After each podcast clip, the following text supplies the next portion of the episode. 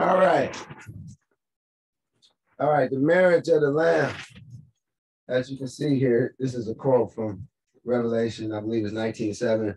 Um, the marriage of the Lamb, you know, his bride has made herself ready. Amen. Amen. You know, his bride has made herself ready. But the question is, has her bride made herself ready? We're supposed to be the bride, but have we made ourselves ready? I mean, really, have we made ourselves ready? Are we even thinking about getting ready? Hallelujah. You know, that is the question of the day. You know, uh, everybody like to boast and everybody like to like to uh, you know brag that hey, we're going to be the coming queen. But are we? Because if we don't get this thing right, I have news for you. We won't see queendom, Mm. Let alone kingdom. Amen. You know, so you know, let's let's get this thing right. Let's stop playing church and become the church. Amen. All right. Um, so we're gonna jump into this. Let me see if I can get some of that glare off. All right. Oh, I forgot. Click it on work.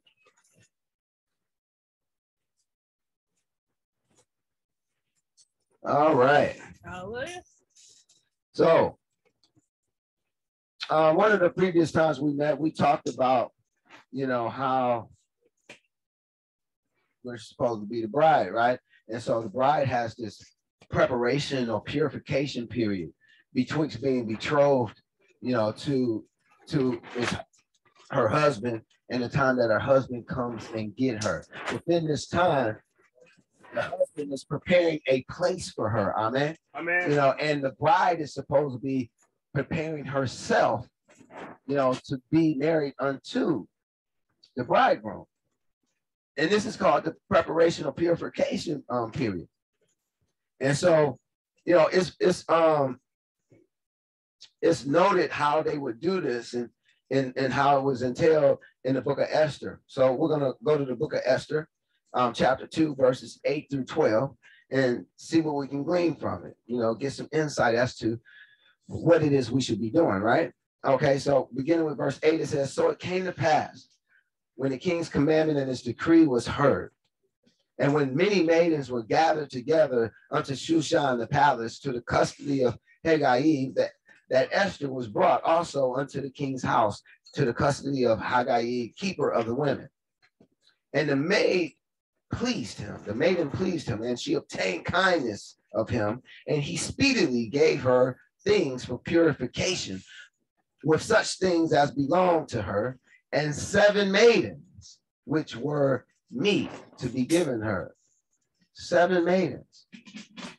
Hello, churches. Did that just turn? Oh, I'm sorry. All right. Uh, seven maids which were given unto her out of the king's house, and he preferred her and her maids unto the best place of the house of the women. Now Esther had not showed her people, nor her kindred, for Mordecai had charged her that she should not show it. And Mordecai walked every day before the courts, the court of the women's house, to know how Esther did and what should become of her. Now, when every maid's turn was come to go into the king Ahasuerus, after that she had been 12 months according to the manner of women.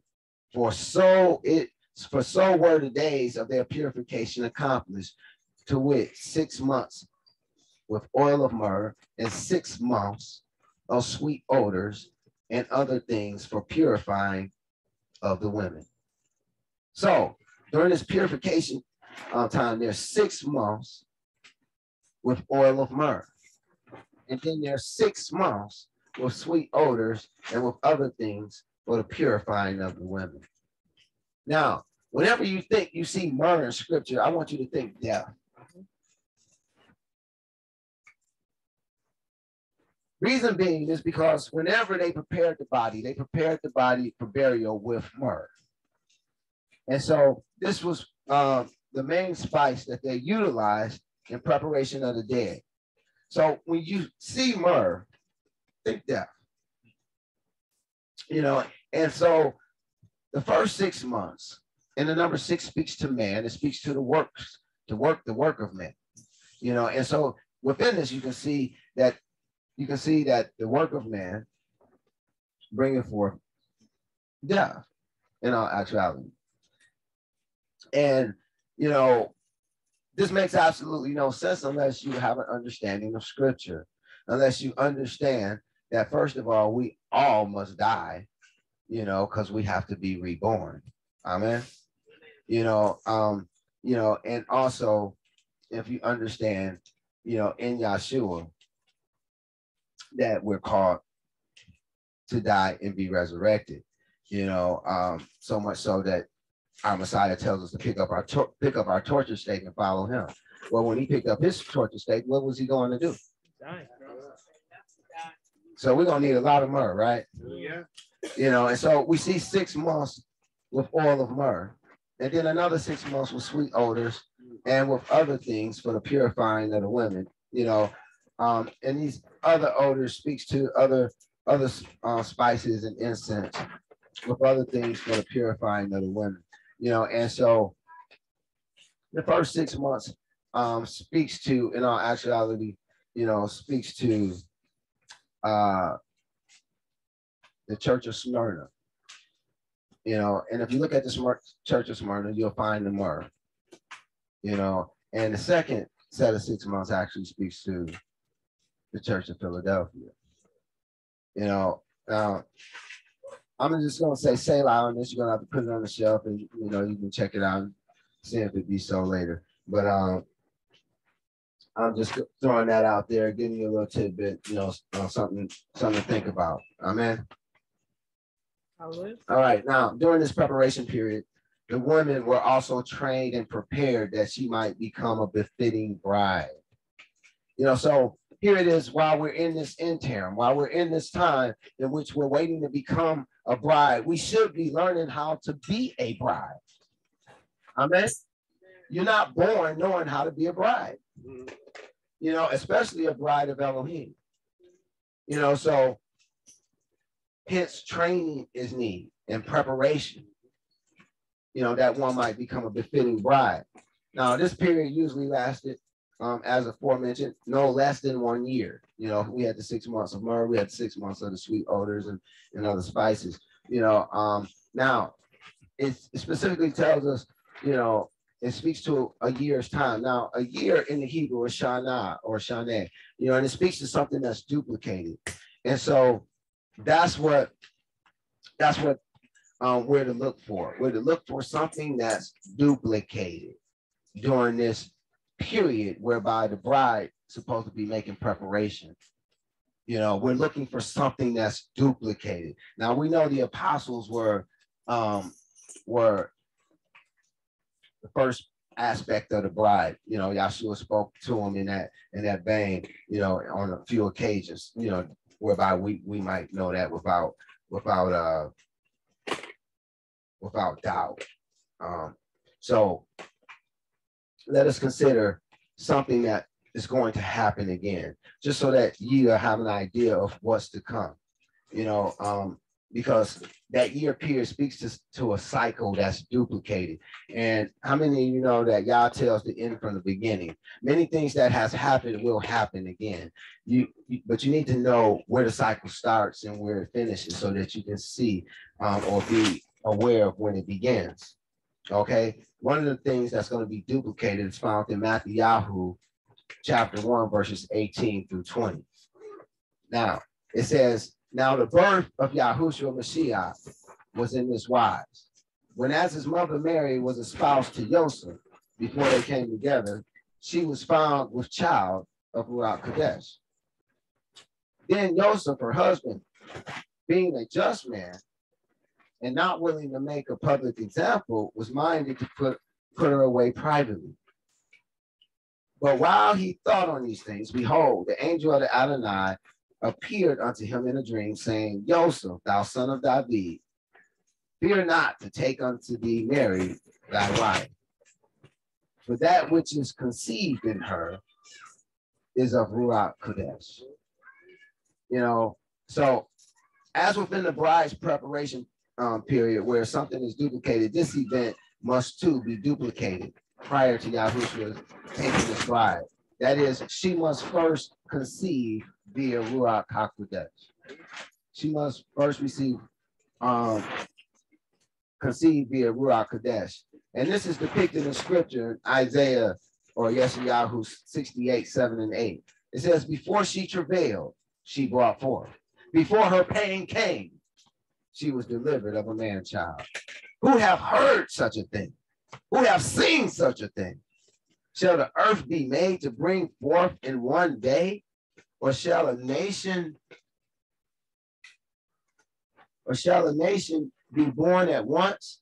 For as soon as Zion travailed, she brought forth her children. You know, now you know this can only happen except the Ruach Kadesh be with one. You know, and so this is going to be even as when Mary had her child of Barak Kadesh. You know, the Holy Spirit, you know, will bring forth a whole nation at once. First, it brought just a man. Then, you know, secondly, it's going to bring forth a nation. You know, and so that's something to keep keep your eyes open for. And it's it's not too hard to see how it's going to come about, especially you know in our day and time. Mm.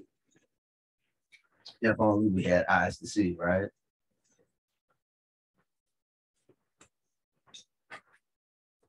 All right, so while the bride was purifying herself, the groom was preparing a place for her,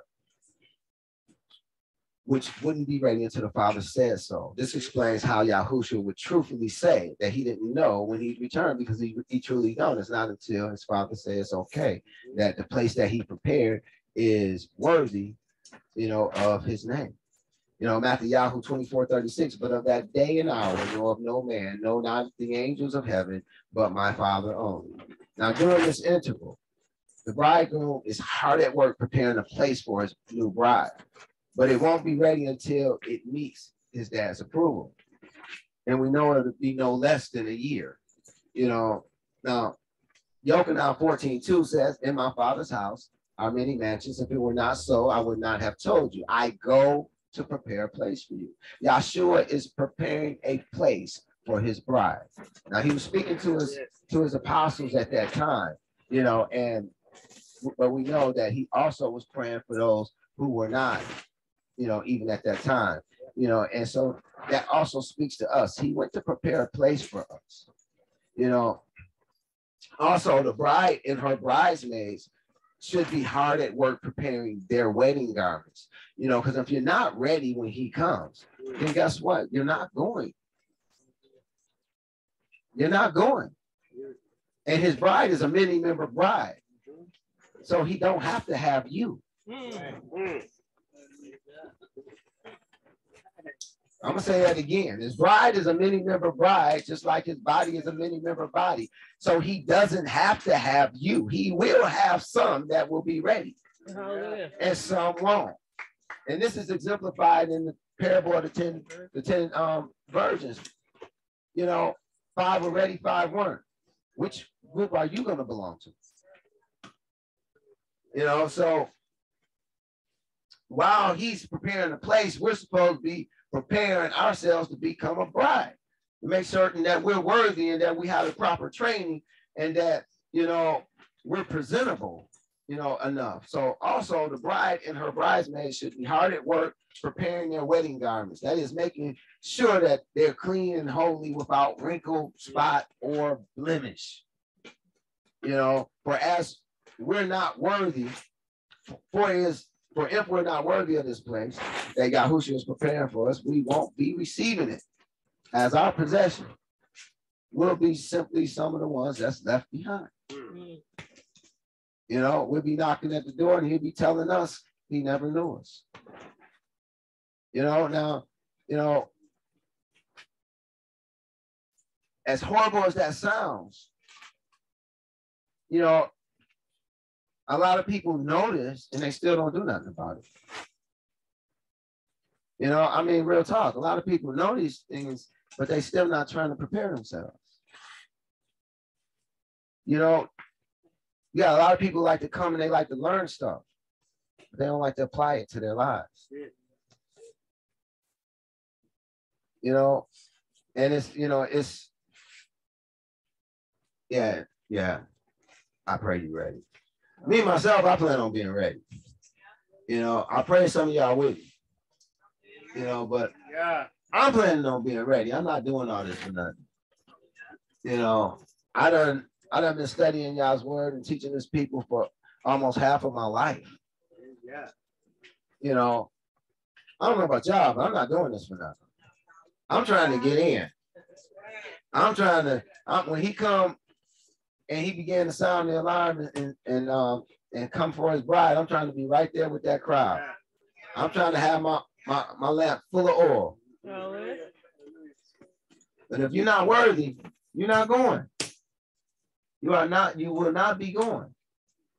You know, consider Second Corinthians 5, 1 through 4 It says, For we know that if our earthly house of this tabernacle were dissolved, that's these houses, you know, that, that we that we live in, these houses, these flesh houses, you know, if they were dissolved, we have a building of Elohim, a house made, not made with hands, eternal in the heavens. This is the place that Yah is providing for us, right? That He's preparing for us.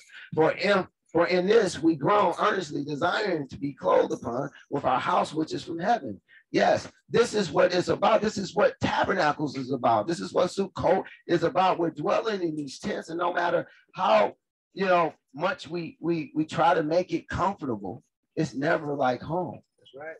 And, and likewise, you know, no matter how comfortable you may be in your flesh and within this life, it won't be like home. That's right. Don't get it twisted. This is not home. This is just a this is just a uh, uh, a stopping place. It's a pit stop on the way home.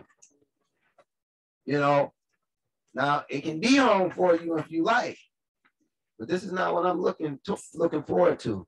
You know, I'm looking for and I'm growing and I'm earnestly desiring to be clothed upon with that house which is from the heavens.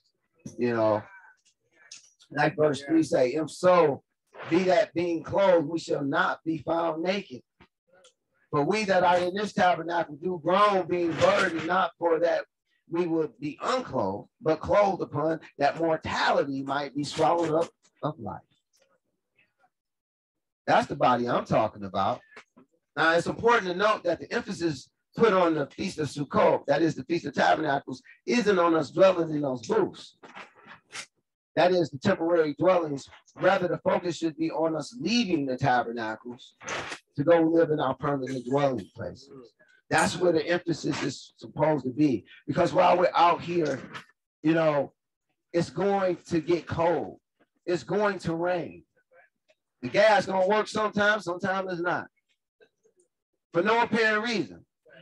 You know, don't think it's by happenstance that Sukkot falls in this season. It falls in a season whereby Yah actually makes it rain. It's the rainy season. It's right at the turn. It's right at the turn of the season. So you get good days, you get bad days. Do you think that's by happenstance? That's accidental? Yah made it makes his people dwell in booths during this time for a reason because he wants it to be uncomfortable. Yep. Because if it's not, then you won't be able to properly see the contrast. The contrast of how your permanent dwelling place, that is your house made of, of, of wood or, or brick and mortar, how much more comfortable it is than these booths, these temporary dwellings. You won't be able to to see that contrast. And if you don't be able to see that contrast, then you might feel like you're comfortable enough now. And you don't strive to make yourself ready to be his bride. And as a result, you won't get that place he's prepared for you. You know, so, you know, I want you to understand that. You know, likewise, our emphasis for this life shouldn't be on these flesh and bone Sukkot. Instead, our emphasis should be on where we're going to dwell permanently with mm-hmm. Elohim. Yeah. You know, but so many people worried about the here and now, and they're worried about, you know, um, how life is in the flesh right here, as if this is the only thing. And many of them really, you know, low key probably, you know, don't really believe that there's something that's coming after this. You know, but I do. And I live my life in accordance to trying to, to get something after this. You know, but you can't have it both ways. You can't believe and not believe at the same time. You know, and unfortunately, that's what a lot of us do. We believe, yet we don't believe. You know, we like to be entertained by hearing the word of Elohim and, you know, and all the wonderful promises, you know, but we just kind of shove off and, you know, rub off our shoulder, you know, all the, all the uh, disdain and all the, all the wrath and the, and the negative things that the word has to offer. But those are just as true as the promises. You know, and you're going to find yourself on one side or the other. At the end of the day, you're going to find yourself on one side or the other. You know, and most of most most of you live your lives as if you don't really care. You know, I'm here to tell you. Cry now. Go through some stuff and cry now so that you don't have to cry later. Because if you go through it now, there'll come a time when he'll wipe away every tear.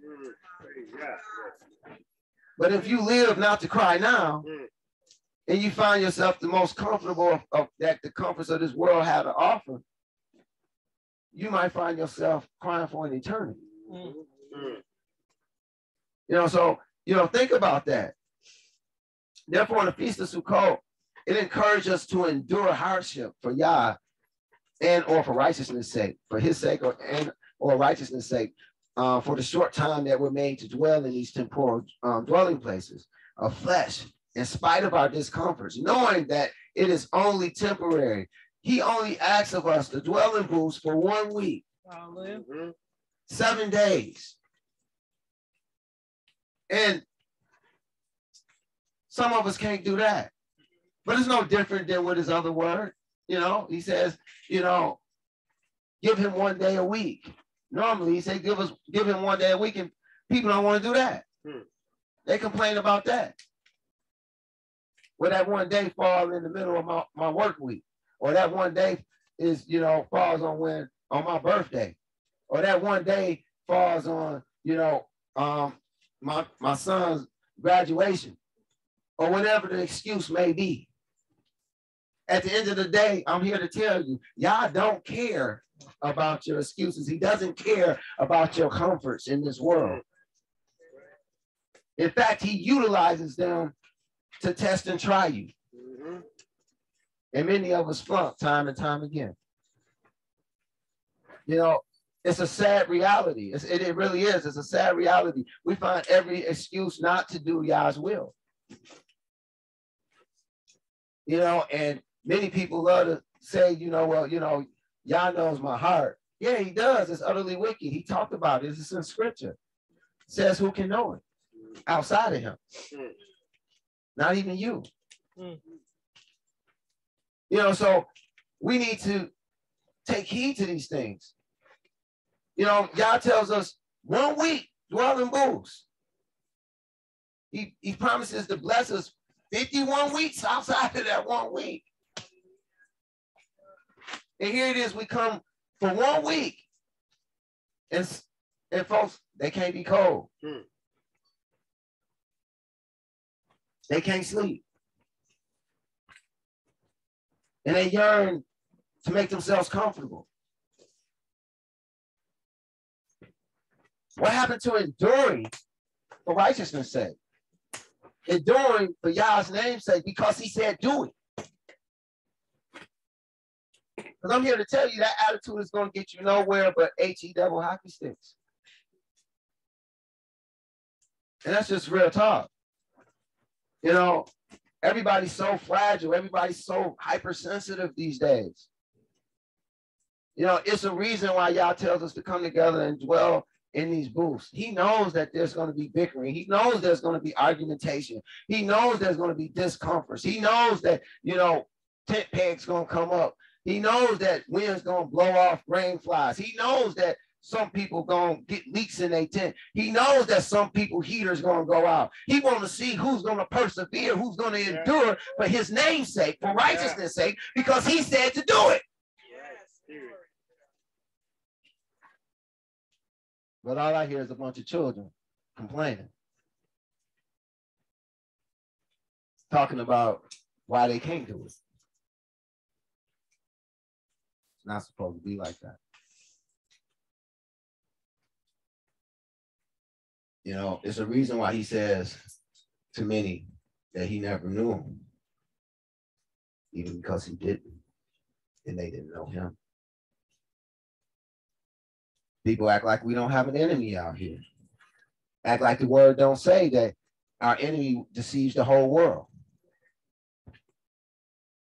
Now we're clearly told that our enemy deceives the whole world, but yet most of us think we can't be deceived. Why is that?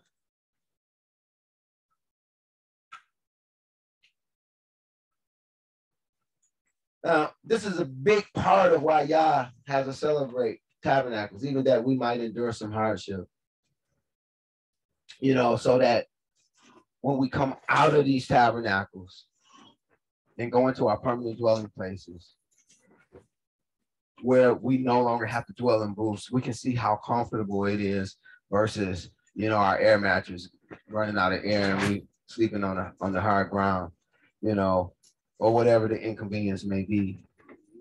You know, these things are supposed to happen. They're supposed to happen. It's not supposed to go as planned. And you know, I've been doing this, you know, for you know, going on a couple decades now. And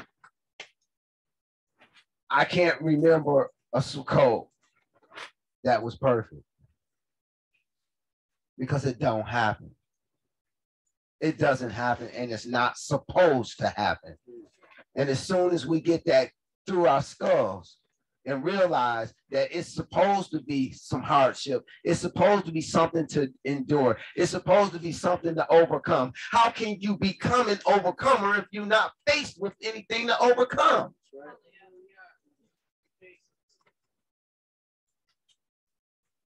Problem is, we become soft. We, be, you know, when I read about the saints of, oh, they went through some stuff. We don't have to go through we don't have to go through a fraction of what they went through. I mean, we have modern day conveniences that they could only dream of. Hmm. And yet, we still find room to complain. We still find room to, to murmur in the backbite. I'm just here to say it's sad to see. In the scheme of things, we're a spouse to Yahushua and should be preparing ourselves to become a worthy, faithful bride. You know, Second Corinthians 11, 2 and 3 says, For I am jealous over you with godly jealousy. Mm. For I have espoused you to one husband, that I may present you as a chaste virgin to Mashiach. But I fear lest by any means, as the serpent beguiled Eve through his subtlety, so your minds should be corrupted from the simplicity that is in Mashiach. And I'm here to tell you that many of your minds have been corrupted. Mm. Many of your minds have been corrupted. Many of the minds of would-be believers around the world have been corrupted. They've been beguiled, even as Eve was beguiled. You know, Ephesians 5 25 through 27 says, Husbands, love your wives. Even as Mashiach also loved the church and gave himself for it that he might sanctify and cleanse it with the washing of the word, that he might present it to himself, a glorious church, not having spot or wrinkle or any such thing, but that it should be holy and without blemish. We're going to take a, uh, another look at that um, just to, to get some say lives, something for folks to think about. Husband love, uh, husbands love your wives. Hello, Church of Philadelphia. Even as the Mashiach also loved the church. Hello, Smyrna. And gave himself for it, that he might sanctify and cleanse it. Hello, righteous. Righteous of Elohim. That he might present it to himself a glorious church or ecclesia, not having spot or wrinkle and or any such thing, but that it should be holy and without blemish. Glorious church not having spot or wrinkle. Hello, Smyrna. But that it should be holy and without blemish. Hello, Philadelphia. Selah. From these two passages, we learn what it means for the bride to be made ready. Yet we also simultaneously learn what will cause us not to be ready. And that is mind corruption, spots, wrinkles, and blemishes. Therefore, let's take a closer look at these things that we might fully understand, starting with mind corruption. What are the things? How does that, how do our minds become corrupt?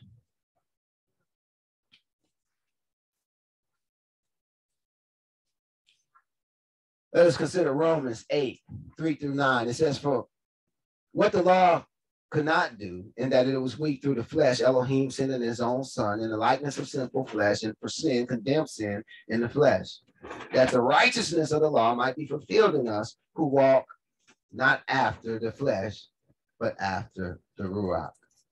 For they that are after the flesh do mind the things of the flesh, but they that are after the Ruach the things of the Ruach. For to be carnally minded is death, but to be spiritually minded is life and peace. If you are carnally minded, then your mind has been corrupted. Your mind is corrupt if you're carnally minded. But if you're spiritually minded, then you're okay. Everybody with me? Yeah. All right. Now, why? Why is this? Verse 7 Because the carnal mind is enmity against Elohim. For it is not subject to the law of Elohim, neither indeed can be. It's impossible. Mm. So then they that are in the flesh cannot please Elohim. But ye are not in the flesh, but in the Ruach.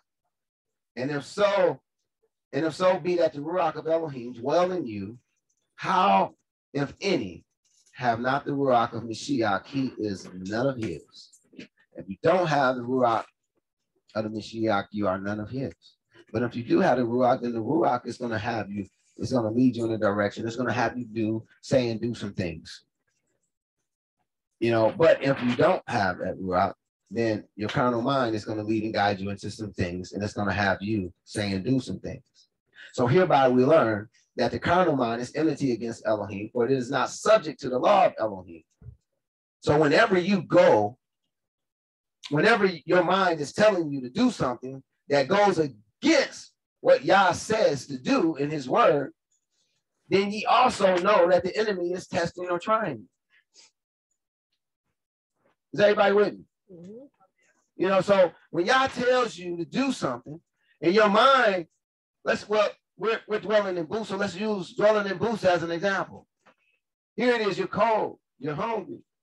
Maybe you, you didn't get here on time to have dinner and, and now it's over, you know, and you don't get nothing to eat. Your mind tells you, well, get in the car and go get you something to eat. You know, but the word tell you it's a high day. You can't do that. But your mind tell you, but you hungry. You got money in your pocket. The restaurant just up the street. But the word says, don't buy or sell. If you follow what your mind say, then your mind has been corrupted for the sake of the flesh. Or say, you cold. Your mind say, get up and go home. But the word say, you should dwell in booths. But your mind say, well, I need to do something to satisfy my flesh because I'm cold. Well, if you listen to what your mind say, then your mind has been corrupted because it's going against the word of Elohim. Whenever your mind tells you to do anything that goes against the word of Elohim, your mind has been corrupted. And as long as your mind is corrupted, you will not become the bride of Yahshua. You think y'all care about you being cold? He brought 600,000 plus women and children through the wilderness. Read the scripture. It speaks about the wilderness being a hot place, but also a cold place.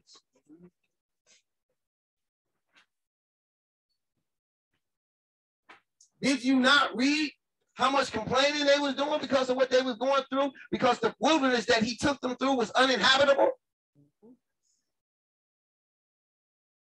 I'm here to tell you, folks got this thing twisted. They think it's supposed to be sugar and spice and everything nice, and that's exactly what it's not supposed to be. It's supposed to be something to endure. It's supposed to be something to overcome. It's supposed to be something with hardship. Everybody want a miracle, but don't nobody want to need a miracle. Miracles don't come except for when you need one. He didn't bring water from a rock because they had plenty of water in their possession.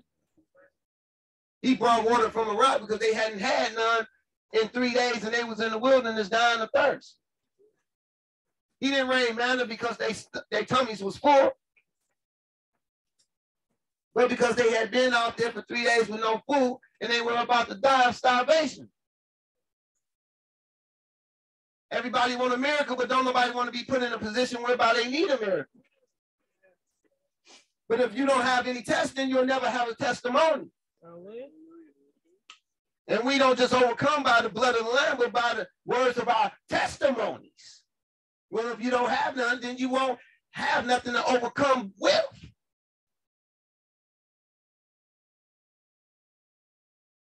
So I'm trying to get across to you guys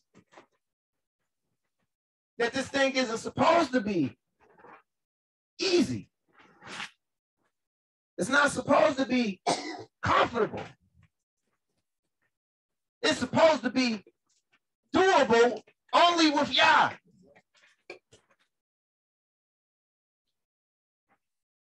Now, y'all don't mind you having a good time as long as you're having a good time in Him. But when you start going against His word to have a good time, when you start going against His word so that your flesh can feel good, that is not of Him. That's of your corrupted mind.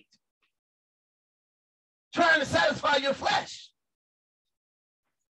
Which is at enmity with Elohim. Choose ye this day whom you shall serve. Are you going to serve Yah and his Ruach? That is his spirit of truth? Knowing that his word is true? Or are you going to serve your carnal mind? That teaches you how to keep your flesh comfortable.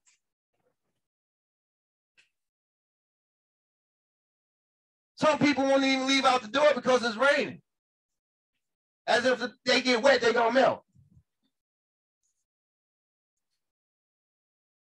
Some people won't go, won't come to assemble, like y'all said, because it's snow outside. But if Master that you go and put in 40 hours a week for tell you to be at, be on that job, you're gonna be there.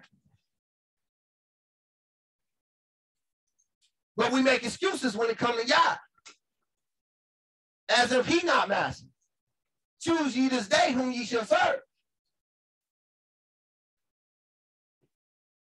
You worrying about the master that's going to give you a paycheck at the end of the week instead of worrying about the master that's going to give you an eternal life and wipe away every tear.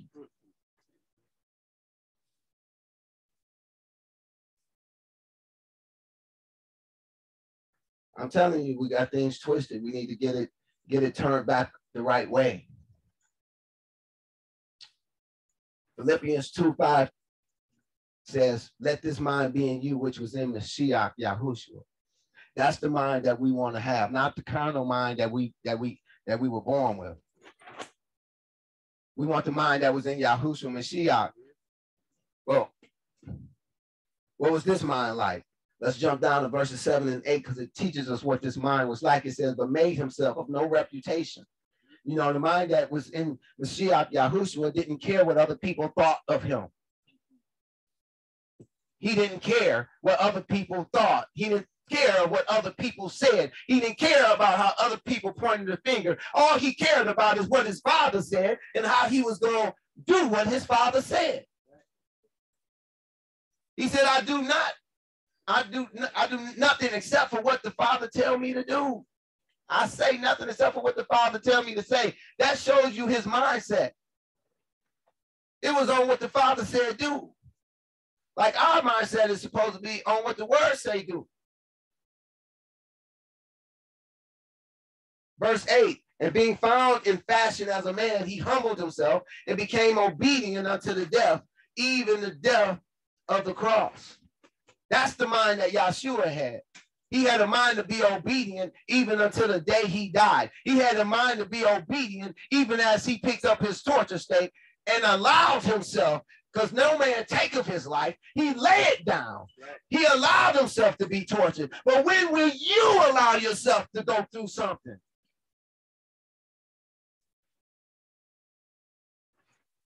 You don't want to allow yourself to go through nothing.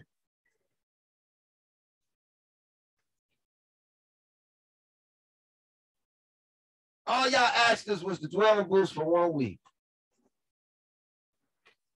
People left because they got their feelings hurt because somebody said something to them. Hmm. People left because they was cold. And for whatever other reason.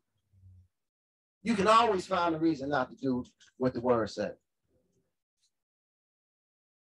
But isn't the word reason enough to do what he says? That's the mind we're supposed to have. Quit playing. Because when you do that crap, you lead other people to do it.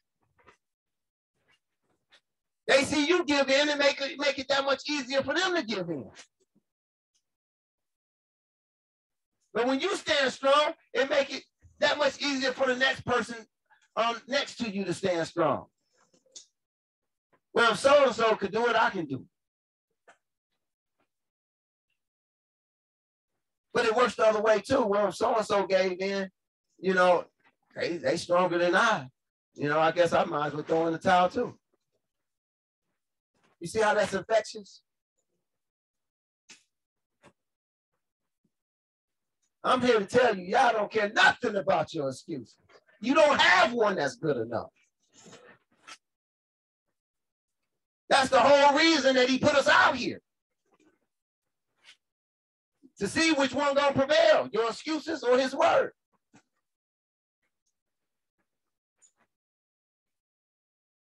The mind that Yahshua had was to follow his father's commands even unto the death. Now everybody say that, you know, yeah, when it comes down to it, that's what they'll do, but they can't do it when it's not down to it. They can't do it before the pressure on. We don't even have the pressure on us right now. There's nobody trying to prevent us from coming out here and dwelling in booths. There's nobody trying to prevent us from keeping Shabbat, from gathering each each week in honor of him. We don't even have that type of um that, that type of tribulation.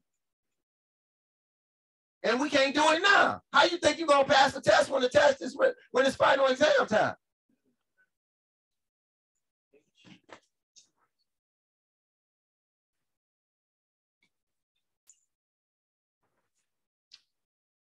I'm just saying.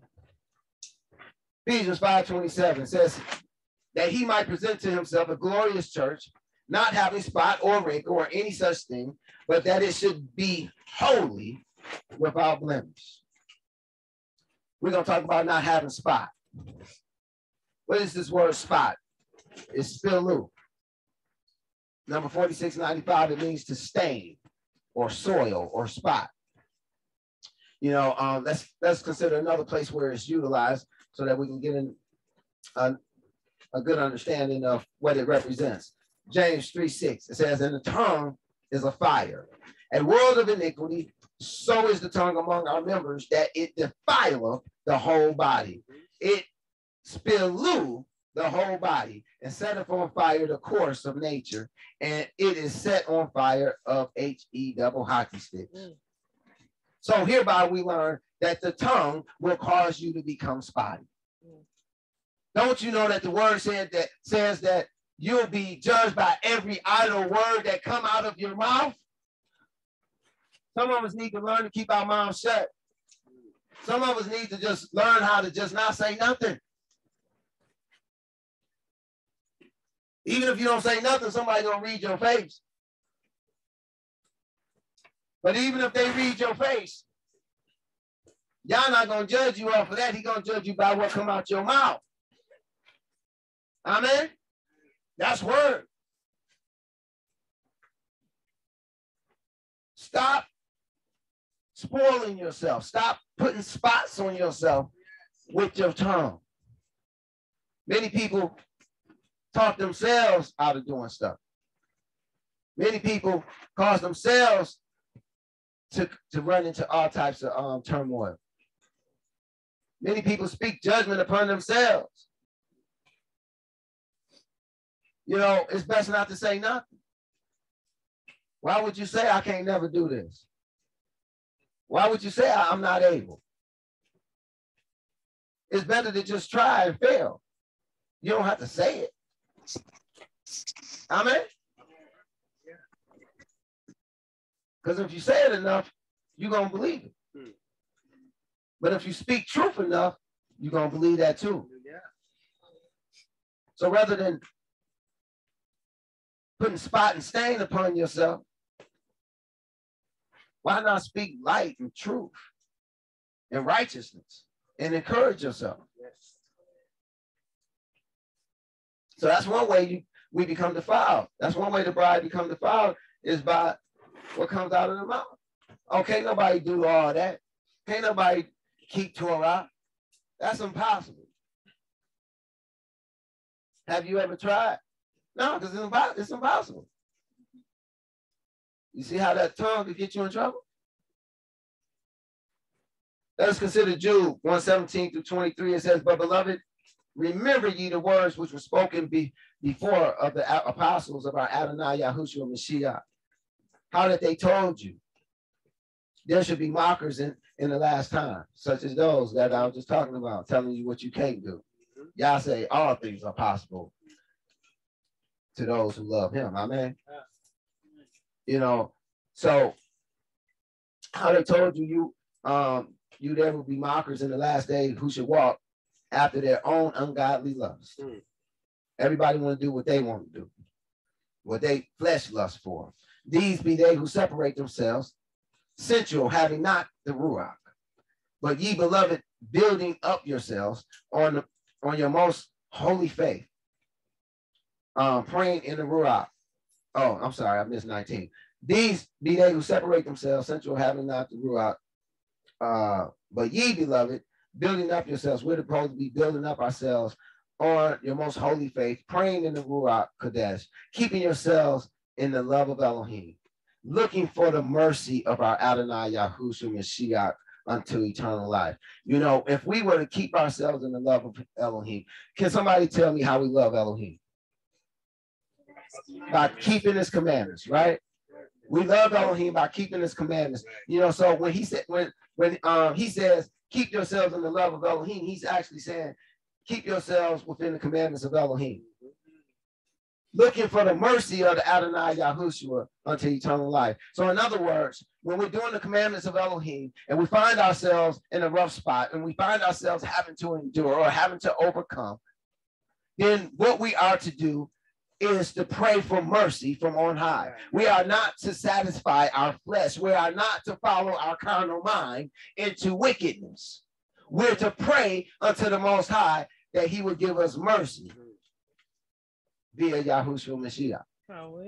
Amen. Amen.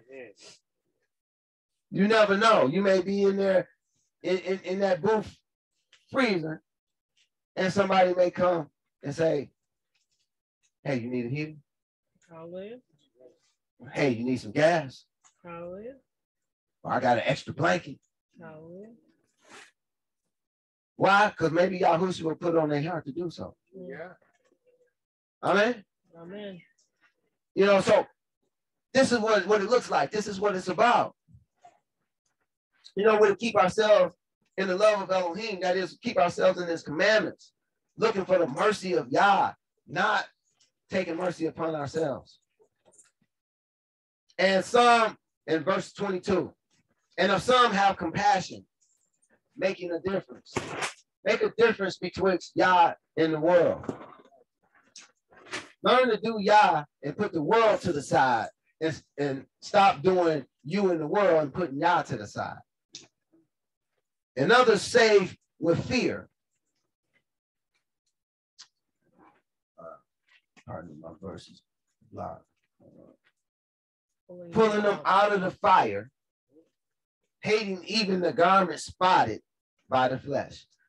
Now, this word spotted is again spilu, you know, and it says hating even the garment spotted by the flesh. So we're not going to have a garment that's without spot if we follow the flesh. The flesh will also cause our garment to become spotted. Our tongue will cause our garment to become spotted, and our flesh will cause our garments to become spotted. We are not going to be with, without spot, you know, if we don't watch what come out of our mouth and we're not going to be without spot if we keep following what our flesh tells us to do. Amen. Amen.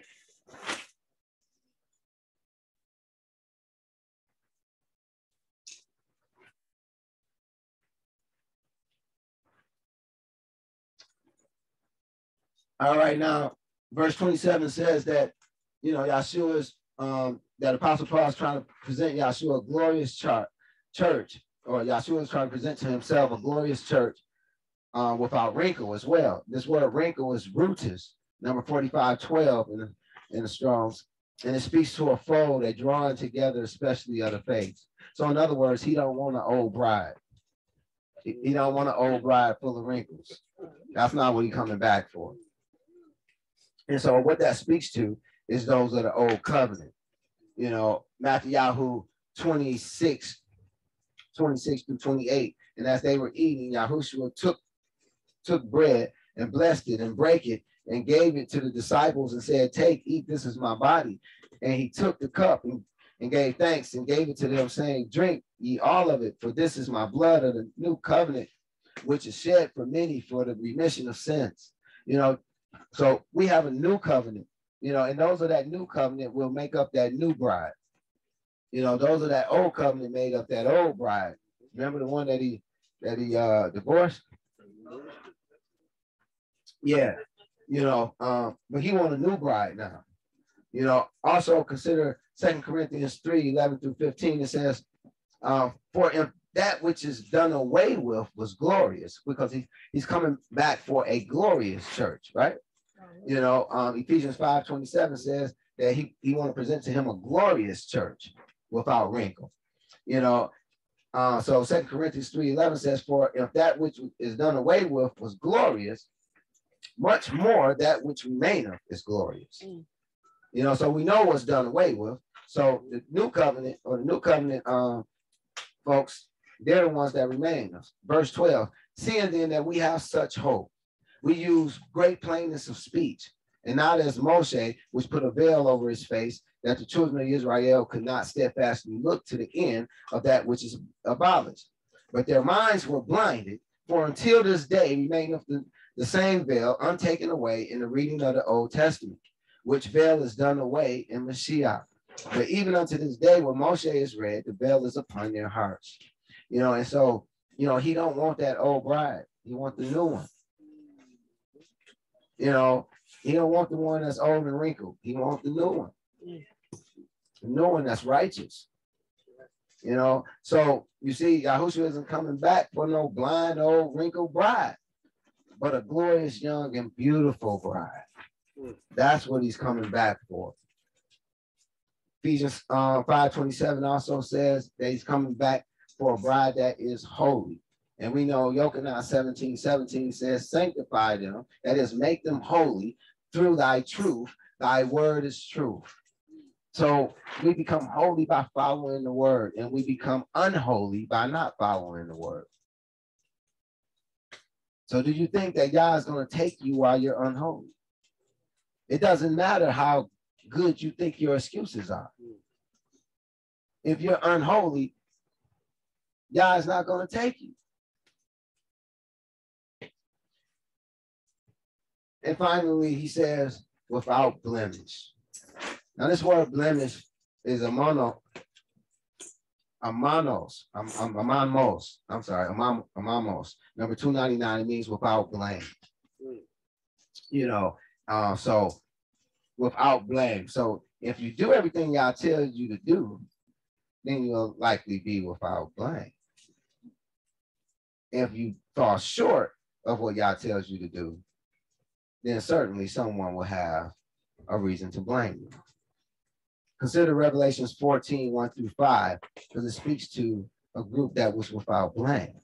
It says, And I looked and lo, a lamb stood on Mount Zion, and with him 144,000, having his father's name written in their foreheads.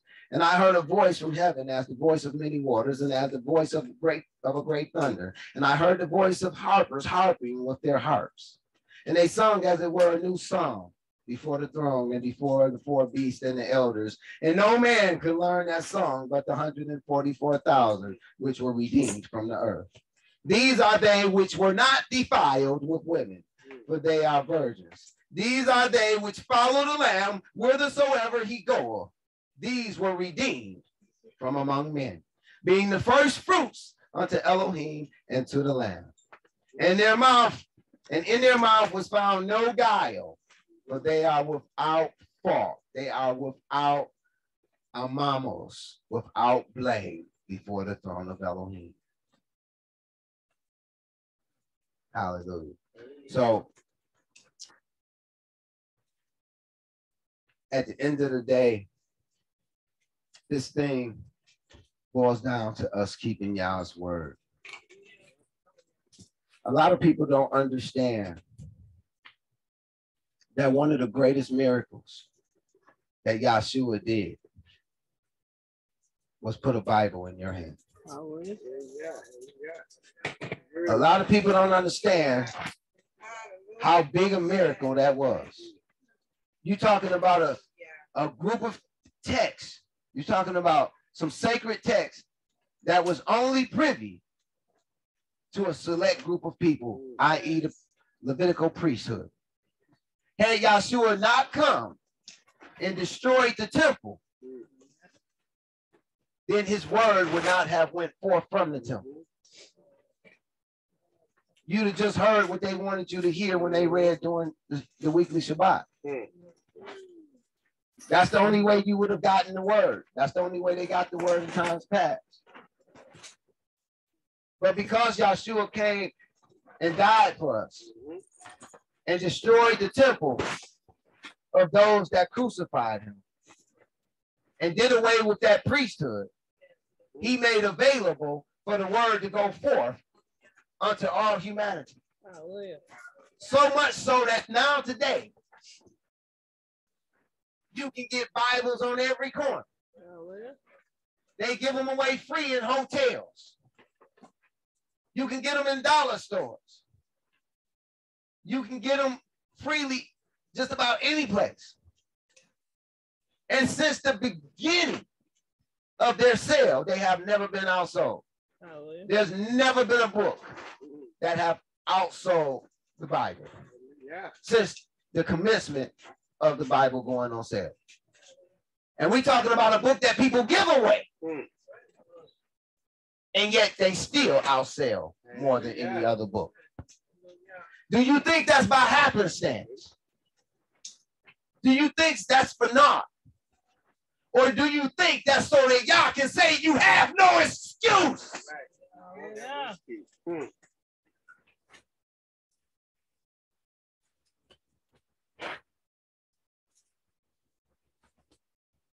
We are truly without excuse. Concerning the bride to be, let us consider Yeshayahu 66, 1 through 5. It says, Thus saith Yahuwah, the heaven is my throne and the earth is my footstool. Where is the house that ye build unto me? Where is the place of my rest? We are supposed to be making Yah tabernacles. We are supposed to be becoming houses of Elohim that he can come and dwell in, that he can rest in. He's saying, Where's the house that ye build unto me? He's saying unto us right now, Where's the place of my rest? For all those things have my hand made, and those things have been, saith Yahuwah, but to this man will I look. Now pay attention, because this is the man that he's going to look at. But unto this man will I look, even to him that is poor and of a contrite heart, and trembleth at my word. That's the problem. You don't tremble at his word. His people don't tremble at his word. They have no fear of Elohim. If he's not before them, they don't fear him. They don't tremble at his word. Verse 3 He that killeth an ox is as if he slew a man. He that sacrificed a lamb is as, if he cut off a dog's neck. He that offer an oblation as if he offer swine's blood. He that burneth incense as if he blessed an idol. Yea, they have chosen their own ways. And it's no difference today. You do what you want to do. You do what you want to do. But I'm gonna do what y'all says. Be nice to have some folks with me. But if not, you find me on the straight and narrow. Yeah, yeah, yeah. And their soul delighteth in their abominations. People make excuses and they find delight in their excuses. Yeah, that's a good one. Mhm. Yeah, surely he don't mind me not doing this, that, or the other. Only thing y'all looking at is whether or not you obedient. You can't choose the way that you're gonna die. Most times. Most times you can't choose the way you're gonna die, but all the time you can choose the way you're gonna live. And that's the whole thing. You know, people are all so worried about dying and so worried about being uncomfortable and so worried about this, that, and the other thing of this world. But no one's worried about what happens after this world. Mm. You know, you can't choose. You usually can't choose your time of death. There's been people who tried to blow their brains out and couldn't do it. You know, there's been people who done tried to kill other people and couldn't do it. One of my buddies, his mother got shot close blank range with a shotgun, blew off half her head. And half her face. And yet she lives Mm. and been living for the last 30, 40 years. Mm. You know, so don't tell me what y'all can't do. Because he can do whatever he want to do because he's El. But so many of us get it twisted because we read we're gonna rule and reign with him. We think we rule and reign now, but you don't. Mhm. You're supposed to submit to him. Hallelujah. Hallelujah. Like I said, you can't choose the way you're gonna die most times, but you can always choose the way that you'll live. I suggest you live for Yah. I suggest you tremble at his word. Mm. Verse 5. Hear the word of Yahuwah, ye that tremble at his word. Your brethren that hated you, that cast you out from my name's sake, said, Yahuwah be glorified, but he shall ap- appear to your joy, and they shall be ashamed. Now I want you to take heed to that. It says, Hear the word of Yahuwah, ye that tremble at his word. Your brethren that hated you and cast you out for my name's sake said, Let Yahuwah be glorified. They cast you out for his name's sake, saying, Let Yahuwah be glorified. Did you catch that? Mm-hmm. Did you catch that? Mm-hmm. I don't think y'all caught that. What is he telling us there? Can anybody tell me what he's telling us there? Say again. They're gonna think they're doing good. They're gonna think they're the people of Elohim. Mm-hmm. They're gonna think that they're the church. They're gonna think that they're the bride. But they are they that are doing their own ways. Mm. Only the ones that's doing Yah's way. Only the ones that's trembling at his word. Don't you think that he came and died so that everyone can have a copy of his word, but no one to do his word? That don't even make sense. They've corrupted your minds from the simplicity of Yahshua Mashiach. It's simple. If he say it, do it. You don't get no more simple than that. I'd rather die doing it than live not doing it.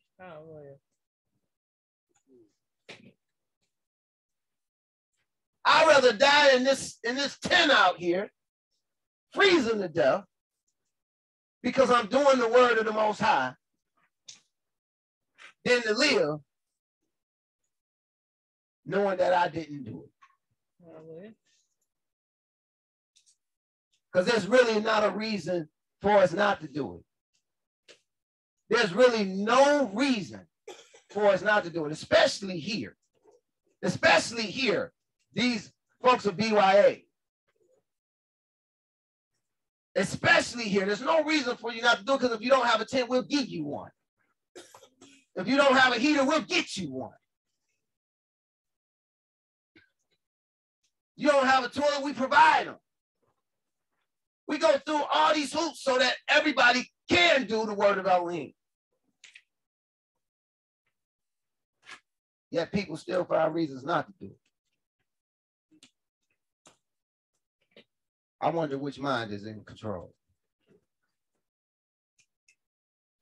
I wonder where are those people that tremble at my El's word. That's all I have for you. Pray was a blessing. Yeah. Ah,